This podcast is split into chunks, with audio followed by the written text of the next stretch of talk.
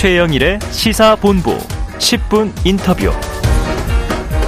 네, 화제 이슈를 콕 짚어보는 10분 인터뷰 시간입니다. 이번 주말이면 더불어민주당 전당대회가 마무리되고 새로운 지도부가 꾸려지게 되는데요.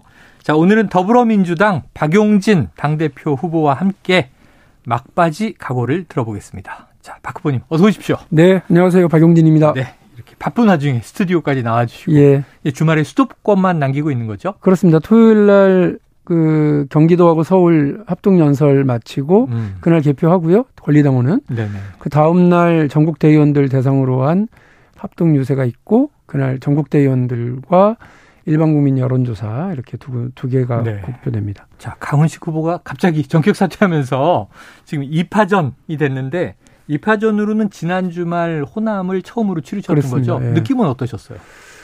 1대1 구도가 되면 조금 더, 어, 뭐, 이렇게 균형을 잡을 수 있지 않을까 이런 기대도 있었는데요. 네네. 그리고 각이, 이른바 속된 말로 각이 서는. 네네, 그렇죠. 네, 그런 그렇죠. 이제 전당대회가 될 수 있을 거라고 생각을 했는데 각은 나름대로 섰는데 결과는 음. 뭐 네. 거의 이, 그대로 나오는. 음. 그래서 약간 걱, 걱정도 되고 어, 스스로도 아, 이게 좀 어떻게 썼어야 되나라고 하는 뭐 네, 그런 네. 생각도 들긴 하는데요. 어쨌든 좀 97세대로 이른바 호명되고 있었던 새로운 세대, 젊은 세대가 당의 주류로 좀 등장할 수 있는 그런 계기가 마련되는 전당대회가 음. 됐어야 되는데 여러 군데에서 힘이 빠지는 네. 그 그런 일들이 생겨서 새로운 미래 세대가 지금 등장하지는 못하는 네. 이렇게 보여요. 그걸 좀 죄송스럽게 생각하고 다만 네. 제가 이후에 음. 전당대회 이후에라도 박용진이 해야 할 일 중에 하나가 네. 그런 민주당을 한 10년 정도 이끌어 나갈 새로운 어 리더 그룹, 네, 어, 네. 새로운 젊은 세대를 좀 형성해내는 스크럼을 좀 짜보려고 그래요. 음. 예, 그런 변화를 제가 주도해 가겠습니다. 본인을 포함해서 예 그렇습니다. 꼭 당권을 뭐 잡지 못한다 하더라도 네.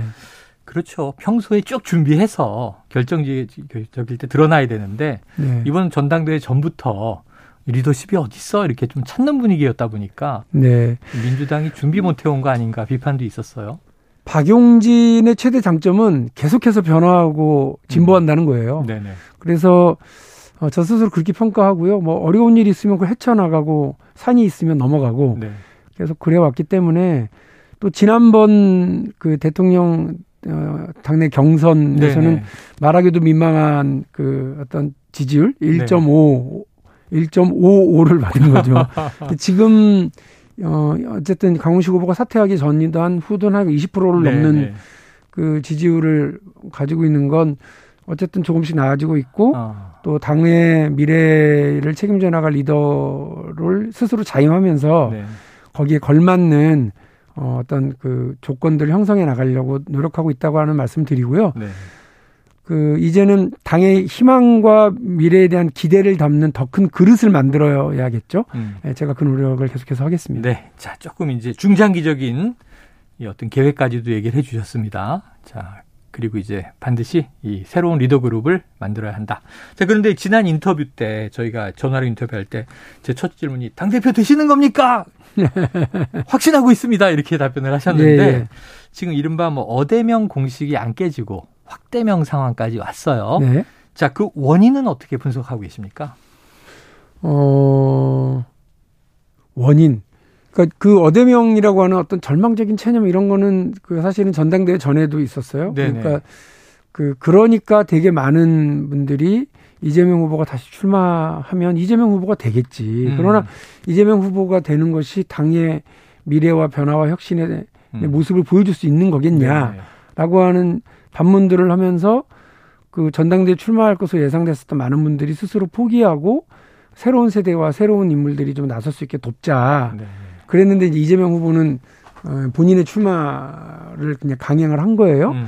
그러면서 어대명이라고 하는 어떤 절망적인 체념, 그 이재명 직전 대통령 선거에서의 후보였던 그 어떤 인지도, 지지율, 그다음에 강력한 팬덤 이런 부분을 넘어서기가 쉽지 않을 거라고 하는 음. 그 예측들이 많았거든요. 예, 그렇 그렇다 하더라도 그렇다 하더라도 아까 제가 말씀드린 것처럼 이번 전당대회를 통해서 그 대항할 수 있는 힘, 새로운 세대의 등장 이런 거는 저 혼자서 할 수 있는 것도 아니었던 네. 것 같고 어, 여러 가지 여러 여러 모습에서 좀 이렇게 김 빠지게 됐네요. 결정적으로는 단일화를 어, 그토록 제가 이렇게 요구하고 양보를 했는데도 불구하고 결과 안된 거는 제 책임도 있는 것 같긴 합니다만 네. 어쨌든 그게 성사 안 된 게 가장 큰 어, 어떤 뭐김 빠지는 전당대회가 네. 되는 이유였던 것 같습니다. 자, 이제 경쟁의 상황이니까 또 이제 박 후보님도 날선 비판을 많이 하시기도 했습니다. 자, 어대명을 막아야 하는 이유, 일부 개파의 사당화. 이게 문제다. 막아야 한다. 이런 입장 얘기해 주셨는데 최근에 당무위원회가요. 이 전국 대의원 대회 의결보다 권리당원의 전원 투표를 우선한다. 이런 내용이 이제 당원을 신설하는 안건을 통과시켰어요. 예. 이것도 그러한 일환으로 보십니까? 그냥 당내 의견 분포를 확인하는 방법으로서의 당원 투표면 상관없습니다. 네네. 그런데 이번에 새로 신설한 당원에는 뭐라고 되어 있느냐면 음. 최고의 의사 어, 결정 방법이라고 네. 되어 있어요. 네. 그러니까 최고의 의결 단위가 네. 된 거죠. 네. 근데 이렇게 되면 얘기가 달라지는 거죠. 음. 왜냐하면 지금 현행 당규에는 30%의 당원만 투표에 참여해도 되는 거예요. 네. 근데 대한민국의 국민투표, 대한민국 헌법의 국민투표가 어떻게 되어 있느냐면 네. 과반의 국민들이 참여해서 과반 이상의 찬성으로 네 형성 이제 그 의결이 되거든요. 예. 지금 우리 그 전당대회 대의원들의 결정 방식도 그렇습니다. 음. 제적 과반 네네. 그리고 그 과반의 참 찬성으로 음. 의결되는 겁니다. 하다못해 초등학생들 반장 선거도 그렇게 하잖아요. 국회도 그렇고요. 이 국민의 상식이잖아요. 네. 근데 민주당에서는 민주적 민주주의를 실천한다는 민주당 안에서는 최고의 의사결정 방법으로 국민 저기 당원 투표를 이제 새로 선정 설정하면서 음. 30%만 찬성하면 된다. 네. 아 30%만 참여하면 된다. 예, 예. 그 중에 과반만 참, 찬성하면 된다. 그러니까 음. 으, 저기 숫자상으로는 16.7%만 찬성하면 되는 예. 이런 건 아니죠. 음. 상식과도 안 맞고 기, 민주주의 기본 원칙과도 안 맞죠. 음. 이런 이렇게 하는 건 아닌 것 같고 이런 방식의 제도를 지난 금요일 날 의결에서 네네. 안건에 부의하는데 음. 토론도 없고 음. 수정도 할 수 없는 그냥 온라인 찬반 투표로만 이걸 의결하거든요 내일 네. 이렇게 해도 되나요? 아. 제가 민주당 안에서 민주주의 실종을 걱정하게 될 거라고 생각 못했어요. 네. 그래서 강력하게 제가 반대 의견을 표명하고 있는 겁니다. 자 대의원 대회를 무력화하고 중앙위원회도 당무위원회도 최고위원회도 사실상 무력화할 수 있다 이렇게도 지적을 하셨습니다. 말씀하신 대로 내일 중앙위에서 찬반 투표만 거치면 네. 끝나는 거예요. 네. 가결될 걸로 보십니까? 아니 이렇게 되면 가결이죠. 왜냐하면 아. 토론도 안 하고 그냥 아니 네네네. 그 최고위원과 당무위원회에 대한 신뢰를 기본적으로 하고 있으니까요. 음. 저는 오늘 이 방송을 듣고 계시는 민주당의 중앙위원들 계시면 음. 부결을 호소드립니다. 아, 부결을 호소한다? 예, 오늘 3시에 토론회 있거든요. 또그 음. 당내 민주주의를 네. 위한 토론회. 거기서도 부결을 말씀드릴 거고요. 예. 제가 중앙위원들에게 어, 부결을 호소하는 문자를 보내드릴까도 생각 중입니다. 음. 이렇게 하는 건 아닌 것 같아요. 것 그러니까 특히나 우리가 당원 투표를 통해 가지고 했었던 일들 중에 좋은 기억이 없어요. 아. 위성정당 만들 때도 당원 투표를 했어요. 아, 네네. 그리고 무공천 원칙 폐기할 때도 당원 투표를 했어요. 음. 그렇게 해서 당이 지금 이렇게 위기가 된 거예요. 음. 토론도 없고 찬반에 대한 토론도 없고 수정안을 낼 수도 없는 음. 그런 단순 그 네. 의사표명이면 네. 그냥 이른바 강성 지지층이 다 네. 그걸 끌고 가거든요. 그것도 16.7%만 예. 있으면 되는 예. 거니까. 제가 말씀 다시 드리지만 튼튼한 성을 쌓고 그 안에 들어가 있으면 안전할 것 같죠. 음. 그 안에 고립되는 거예요. 음. 바깥에 있는 민심하고 완전히 격리되는. 네. 그 정당이 민심과 격리돼 갖고 안전해 분들 무슨 그게 어, 민주주의에 도움이 되고 예. 정당 발전에 도움이 되겠습니까? 제가 볼 때는 또 다른 패배의 길로 가는 겁니다. 스스로를 가두는 것이다. 예. 아니, 민심 말고 다른 길을 찾으려고 그러시면 안 돼요. 자, 이제 비판도 해 주셨는데 또 이제 어, 어쨌든 당대표 후보로 지금 뛰고 계시니까 그럼 새로운 민주당, 미래민주당은 뭐냐? 비전 제시도 하셔야 되는데 이재명 후보에게 민주당 바로 세우기 공동선언을 제안하셨잖아요. 어떤 내용입니까? 공천권, 공천권을 좀 내려놓자. 그렇게 음. 해서 그래서 이른바 셀프 공천 네네. 나만 살고 당은 어쨌든 상관없다 이런 셀프 공천 논란 사당원 논란을 좀 걷어내자 음. 윤리심판원의 구성도 당 대표와는 조금 독립적으로 음. 구성할 수 있도록 하자라고 하는 등의 뭐 이른바 뭐 민주당 바로 세우기 민주당 정상화하기 위한 이런 제안이었어요. 네네. 이런 부분에 대해서 뭐 특별한 지금 아직 그 반응이 없는 것도 사실이고요. 음. 또 저는 민주당이 그러니까 말씀드린 것처럼 그 국민들이 민주당을 신뢰했었던 음. 그래서 기본적으로 내로남불하지 않고 악성 팬덤에 끌려다니지 않고 지지층에 대해서 조금 의견이 다르더라도 설득하고 자제시키는 네. 그런 리더십들이 있어야 된다. 음. 저는 그렇게 하겠다고 말씀을 드리는 네. 거고요. 또 하나는 사회적 약자들과 함께하는 사회 연대 정당으로 민주당이 거듭나야 된다고 음. 주장을 합니다. 우리 민주당이 어 사실은 그동안 뭐, 뭐, 소외된 노동자들, 서민들, 중산층과 서민의 정당으로 음. 어, 이렇게 스스로를 규정했고, 사람 사는 세상이라고 그래서 사회 연대의 어떤 넓은 날개를 펼치려고 계속 네. 노무현 대통령 때도 그런 얘기를 했었던 거 아니겠습니까? 지금 보면 우리가 집권하는 5년 동안 국민들이 강남의 집안채 있는 사람들한테 더 민감하게 반응했던 것 아닌가라고 음. 하는 지적을 하고 계시고요. 또 그런 면에서 보면 어그 우리 약자들을 위한 정책 이런 거보다는 어 부동산 정책 이런 데서도 실패하면서 오히려 어 대기업 그다음에 사회적 강자들 돈 있고 힘 있고 빽 있는 사람들에게 음. 더 민감하게 반응했었던 것에 대한 반성을 좀 네. 해야 된다고 봐요. 반성해야 한다. 네. 자, 민주당이요. 최근에 집무실 관저 특혜 의혹 이번 정부 들어와서입니다. 또 사적 채용 등에 대한 진상 규명을 이제 촉구하고 있고요. 오늘도 뉴스가 나왔습니다만 특별감찰관 임명, 또 김건희 여사의 국정조사, 심지어 특검법도 발의. 지금 이런 요구들이 나오고 있는데 이런 사안들은 어떻게 보세요? 그 특검법 발의나 이런 부분들은 뭐 조금 더 봐야 될 문제인 게 음. 수사가 아직 제대로 진행이 안 네, 됐으니까 네. 그 부분에 대한 수사를 강력하게 촉구하는 의미라고 보시면 될 것 같고요. 음. 다만 특별감찰관 제도는 있는 제도 아니에요. 네.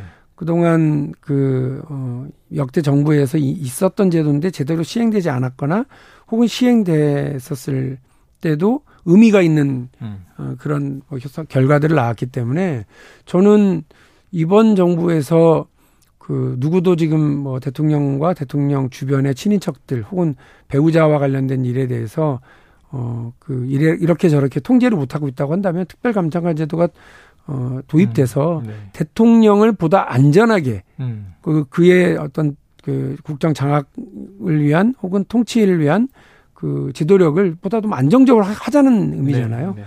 그런 걸 좀 어 저기 미루지 말고 진행했으면 좋겠다는 생각을 하고 것이다. 있습니다. 네. 자, 오늘 아침에 우상호 비대위원장이요. 우리 입장에서는 특별감찰관 없이 김건희 여사가 사고 치는 게 더 재미있다. 이렇게 말했습니다. 자, 당대표 후보시니까 이 말에는 동의하세요? 정치적과 아마 그 뒤에 말이 그걸 거예요. 음. 그럼에도 불구하고 나라를 생각하면 네네. 특별감찰관 제도를 도입하시는 게 더 좋은 것 아니겠냐. 음. 저도 그 말 후자의 말씀에 공감을 하고요. 네네. 우리가 나라의 불행이잖아요. 국민의 불행과 국민의 스트레스를 우리가 즐길 수는 없죠. 네, 네. 예. 대통령과 대통령 부인이 이 버리고 있는 국민 스트레스를 우리 민주당이 즐긴다 이렇게는 생각하지 않고요. 네. 어, 뭐 나라 생각하고 국민 생각하면 그런 제도가 제대로 작동되기를 기대합니다. 알겠습니다. 자, 뭐 지금 이제 대세론과 세대 교체론 사이에서 지금 계속 뭐 대세론이 지방순회 경선에서 우세하게 나오고 있는데 그런 이야기가 있죠. 끝날 때까지 끝난 게 아니다. 그렇습니다. 또 아직 끝난 게 아니다. 이건 또 바쿠보도 얘기하셨습니다. 야구는 뭐 9회 말 투아웃부터. 예. 예. 그리고 자. 축구는 연장전이 들어가야.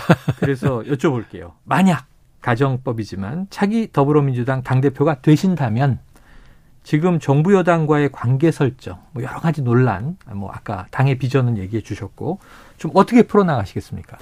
아니 일단 우선 민주당이 도덕적 정치적으로 우위를 점해야 돼요. 음. 그래서 어, 떳떳한 민주당이 되어야 정부 여당이 할 말은 다 하죠. 네. 그러니까 우리는 이 얘기하고 저쪽은 또 우리 약점 얘기하고 네, 이런, 네, 방식의 싸움은 국민들이 원하지 않으실 거기 네. 때문에 도덕적 정치적으로 우위를 점하고 정치 탄압에는 강력히 맞서겠습니다. 그러나 음. 국가를 운영하고 정치를 해나가는 데 있어서 필요한 건 서로의 협의와 타협 아니겠습니까? 음. 그러기 위해서 어 여야정 협의체 구성하는 거, 또 그 밑에 공통 공약 공동 추진을 위한 위원회를 설치하는 거. 음. 또 그러한 방향에서 영수회담을 어, 저 여러 차례 여는 거. 네. 이런 것들을 요구할 생각이고요. 그래서 공동으로 추진할 수 있는 거 낮은 단계부터 빨리빨리 진행하도록 하자. 네. 이런 제안을 하려고 합니다. 알겠습니다. 자, 끝으로요. 대의원과 권리당원 또 일반 국민에게 이제 남기고 싶은 메시지가 있으실 것 같아요. 중앙위원들에게는 내일 당원 이저 네. 결해야 한다 이 얘기하셨고 예. 예. 네 오늘 메시지를 끝으로 주시죠. 어 이제 뭐 남은 서울하고 경기의 권리당원 동지들 그리고 어 전국 대의원 동지들께서 이제 투표를 남기고 계신데 박용진이라고 하는 민주당의 어, 정치적인 미래 그리고 오늘을 이끌어 나갈 수 있는 새로운 어, 스크럼의 중심을 네. 어, 선택해 주시고 또 그 민주당이 좀 달라지고 변화하려고 노력한다라고 하는 모습을 국민들에게 박용진을 통해서 좀 보여주시면 음. 좋겠습니다. 승부는 아직 나지 않았습니다. 어, 산술적으로는 얼마든지 약전이 가능한데요. 음. 어, 우리 권리당원과 어, 대의원 동지들이 민주당이 어, 변화하고 혁신한다. 그리고 민주당이 살아있다라고 하는 것을 보여주기 위해서 네. 특히나 투표 포기하지 말아 주십시오. 음. 투표를, 그러니까 박용진을 지지하실 만한 분들이 에이, 뭐 끝난 거 아니야? 라고 음. 하면서 투표를 포기하는 분들이 상당히 음. 많으시거든요.